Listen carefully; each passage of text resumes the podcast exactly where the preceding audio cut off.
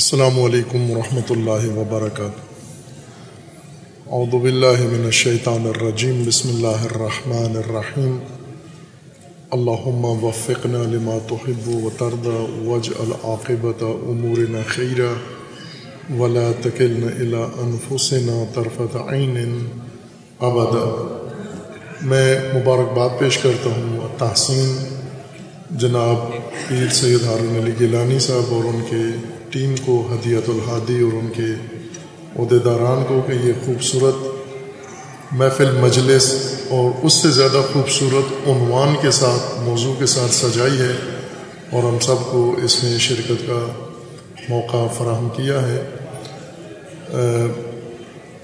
موضوع بہت عالی، بہت خوبصورت ہے، کلمہ طیبہ سربلند، لا الہ الا اللہ محمد رسول اللہ سربلند ہے، اور یہ قرآن کریم کی آیت کا ترجمہ ہے۔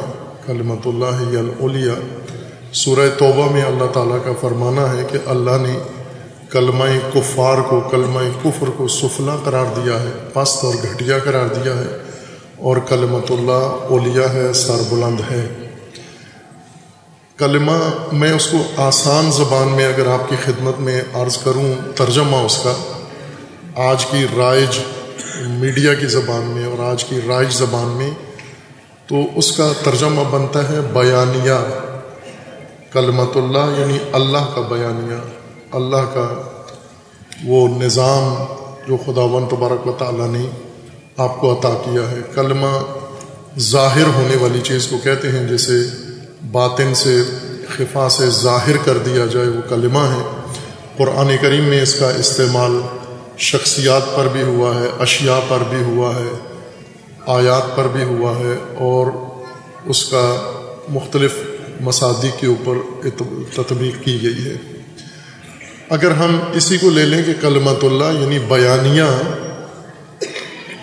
انسان کے بارے میں، انسان کی ہدایت کے بارے میں، انسان کی نجات کے بارے میں، انسان کی عاقبت کے بارے میں، آخرت کے بارے میں اللہ کا بیانیہ ہے، جو اللہ تعالیٰ نے قرآن کریم کی صورت میں بیان فرما دیا ہے، نبی اکرم صلی اللہ علیہ وآلہ وسلم نے ہم تک پہنچا دیا ہے۔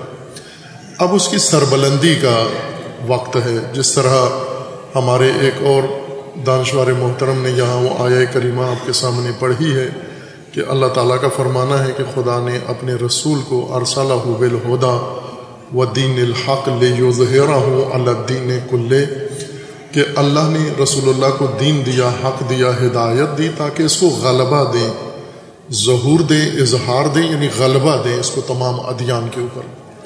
اور یہ اعلاء کلمۃ اللہ، سربلندی دین اور اس بیانیے کی سربلندی کا مرحلہ مومنین کو سپرد کر دیا ہے، ہماری ذمہ داری ہے۔ اللہ تعالیٰ کی طرف سے یہ طے ہو گیا ہے کہ کلمۃ اللہ اولیاء ہے، اور اس کو اولیاء رکھنا ہے آپ نے، اور کلمۃ الذین کفروا، جو کافر ہیں ان کا کلمہ سفلا ہے، نیچے ہے، پست اور گھٹیا ہے۔ لیکن ہم اپنا فریضہ انجام نہیں دے سکے، یعنی ہم اعلاء کلمۃ اللہ نہیں کر سکے، کلمۃ اللہ ہماری سرزمین پر سربلند نہیں ہے۔ کلمہ کفر سربلند ہے، بیانیہ کفر کا سر چڑھ کے بولتا ہے، لیکن کلمۃ اللہ وہ مغلوب ہے۔ ہم کلمۃ اللہ کو صرف زبان کی حد تک ذکر کرتے ہیں، لیکن کلمۃ اللہ کی حکومت نہیں ہے، کلمۃ اللہ ہمارے ایوانوں میں نہیں ہے، اللہ کا بیانیہ ہمارے سسٹم میں نہیں ہے، اللہ کا بیانیہ کائنات کے اوپر اس وقت غالب نہیں ہے، اور وہ ہماری وجہ سے ہے کہ ہم نے کیوں کلمۃ اللہ کو نہیں ہم نے سربلند کیا۔ اس کا ایک قانون ہے، جس طرح اللہ تعالیٰ نے فرمایا ایک ہی آیت کے اندر کہ ہم نے کلمہ کفر کو نیچے کا کیا ہے، پست کیا ہے، اور کلمۃ اللہ اولیاء ہے۔ کلمہ کفر بھی اگر پست نہ کیا جائے تو کلمۃ اللہ بلند نہیں ہو سکتا، سربلند نہیں ہو سکتا۔ اس کے ساتھ ساتھ جو ہماری مشکل ہے، مجھے ابھی بھی اسٹیج پر بھی بزرگان کہہ رہے تھے کہ کبھی کبھی آپ تلخ بات کر دیتے ہیں، تو میں نے انہیں کہا کہ بات اگر کھول کے بیان کریں تو فائدہ ہے، لگی لپٹی کا کوئی فائدہ نہیں ہوتا، تو تلخ تو ہو جاتی ہے ظاہراً جب بات کھولیں تو۔ وہ یہ ہے کہ ہم نے اپنا کلمہ بھی بنایا ہوا ہے، اپنا بھی بیانیہ ہے ہمارا، ہمارا اپنا فرقے کا بیانیہ ہے، اپنا مذہبی بیانیہ ہے، اپنی جماعت کا بیانیہ ہے، اپنی خانقاہ کا بیانیہ ہے، اپنے ادارے کا بیانیہ ہے۔ ہم اپنا اپنا بیانیہ لے کر میدان میں اس وقت نکلے ہوئے ہیں، اور ہمارا کلمہ ایک نہیں ہے۔ ہم ہم بیانیہ اللہ کا لے کر نہیں چل رہے، اللہ کے بیانیے کو، اللہ کے کلمے کو ٹول کے طور پر، بینر کے طور پر استعمال کرتے ہیں اور اس کے نیچے اپنا بیانیہ لے کر جاتے ہیں۔ اگر اللہ کا بیانیہ لے کر ہم چلیں، پھر اختلاف کس چیز کا ہے، دوری کس بات کی ہے؟ جب آپ بھی اللہ کا کلمہ سربلند کرنا چاہتے ہیں، میں بھی اللہ کا کلمہ سربلند کرنا چاہتا ہوں، تو پھر میرے اور آپ کے درمیان حجاب کیا رہ گیا ہے؟ پھر ہم آپس میں مل کیوں نہیں جاتے؟ پھر ایک بینر کیوں نہیں اٹھا لیتے کلمت اللہ کا؟ اپنے کلمے پہلے سفلا کریں، یہ سفلی کلمے جو ہم نے اپنے بیانیے منشور بنائے ہوئے ہیں، تنظیمیں بنائی ہوئی ہیں، حزبیں بنائی ہوئی ہیں، پارٹیاں بنائی ہوئی ہیں، اور بہت سارے فرقے بنائے ہوئے ہیں، مسالک بنائے ہوئے ہیں، مذاہب بنائے ہوئے ہیں۔ جس آدمی کو جہاں بھی موقع ملتا ہے اپنے فرقے کی اپنا کلمہ پیش کرتا ہے، اللہ کا کلمہ نہیں پیش کرتا، اپنی جماعت کا کلمہ پیش کرتا ہے، اپنے مسلک کا کلمہ پیش کرتا ہے، بیانیہ پیش کرتا ہے، اور اس سے ہم ایک دوسرے کا بیانیہ بھی تو آگے نہیں آنے دیتے۔ پاکستان میں انہی بیانیوں کا، انہی کلمات کا جھگڑا ہے کہ ایک فرقہ اپنا بیانیہ نافذ کرنا چاہتا ہے، دوسرا اس کو روکتا ہے، ایک مسلک اپنا بیانیہ بیان کرنا چاہتا ہے، دوسرا آگے اس کو روکتا ہے، تو ہم خود ہی رکاوٹ ہیں ایک دوسرے کے لیے، اور اپنے کلمے بنا کر، اپنے بینر بنا کر اٹھا کے ان کو سفلا کریں، یہ سفلی کلمے نیچے کریں۔ یہ پست ہوں گے تو اللہ کا کلمہ بلند ہوگا۔ ابھی ہم نے اللہ کا پرچم سرنگون کیا ہوا ہے، اس کو فراموش کیا ہوا ہے، اس کی کوئی بات نہیں کرتے، اس کی گنجائش بھی نہیں ہے کلمت اللہ کی، اور اس وقت ہم آرزو یہ رکھتے ہیں کہ کلمت اللہ ہی العلیہ۔ یہ خوب پاکستان میں الحمدللہ اکثریت مسلمان ہیں، دنیا میں اس وقت بہت بڑی طاقت مسلمان ہیں۔ ابھی امیر حمزہ صاحب نے اشارہ کیا، اتنی بڑی طاقت، عرب ملک اتنی بڑی طاقت ہیں کہ چاہے تو تمام یورپ کو اپنے قدموں پہ جھکا سکتے ہیں، جیسا سابقہ سعودی بادشاہ نے، کنگ فیصل نے کیا تھا ایک زمانے میں، ذوالفقار علی بھٹو اور انہوں نے مل کر۔ لیکن آج کیوں نہیں کرتے؟ آج قرآن ان کی آنکھوں کے سامنے جلایا جاتا ہے، رسول اللہ کی توہین ہوتی ہے، مقدسات کی توہین ہوتی ہے، اور پاکستان جیسے ملک کو نابود کر دیا ہے، آئی ایم ایف کے چنگل میں پھنسا کر اس کو۔ خب یہ طاقت اتنی ہوتے ہوئے ہم کیوں سرنگون ہیں؟ اس کی وجہ یہی ہے کہ ہم بٹ گئے، تقسیم ہو کے اپنے اپنے بیانیے، اپنے اپنے کلمے بنا لیے، اپنے بینر بنا لیے، اور ان کے جھگڑے میں ہم مشغول ہو گئے، اور ادھر سے کفر جس کو سفلا ہونا چاہیے تھا اور اسے ہم نے سرنگون کرنا چاہیے تھا، وہ ہم پر مسلط ہو گیا ہے۔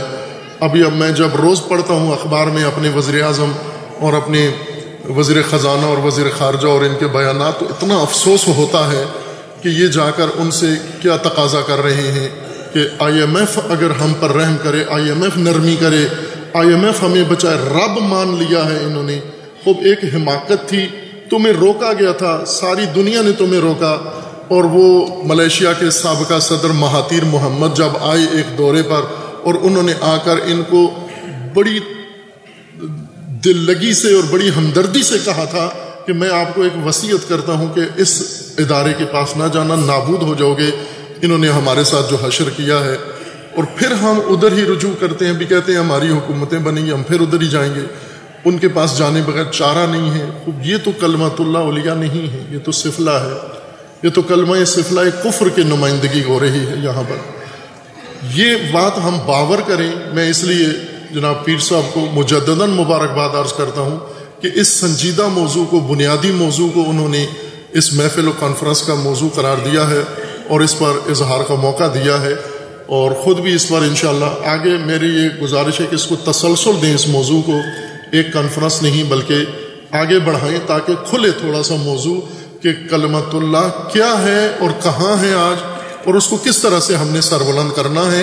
یہ اللہ کی طرف سے ہماری ماموریت ہے، اللہ کی طرف سے ہمارا فریضہ ہے، ہماری ذمہ داری ہے، اور کلمہ کفر کے اندر اس کے پرچم کو سائے میں رہنا یہ ننگ ہے مسلمانوں کے لیے، مومنین کے لیے۔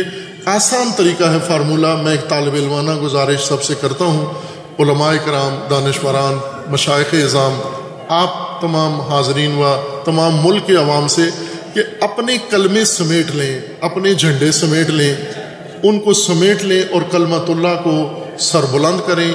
اپنے جھنڈے سمیٹیں گے، کلمۃ اللہ خود ہی لہراتا رہے گا اور سربلند ہوتا رہے گا انشاءاللہ۔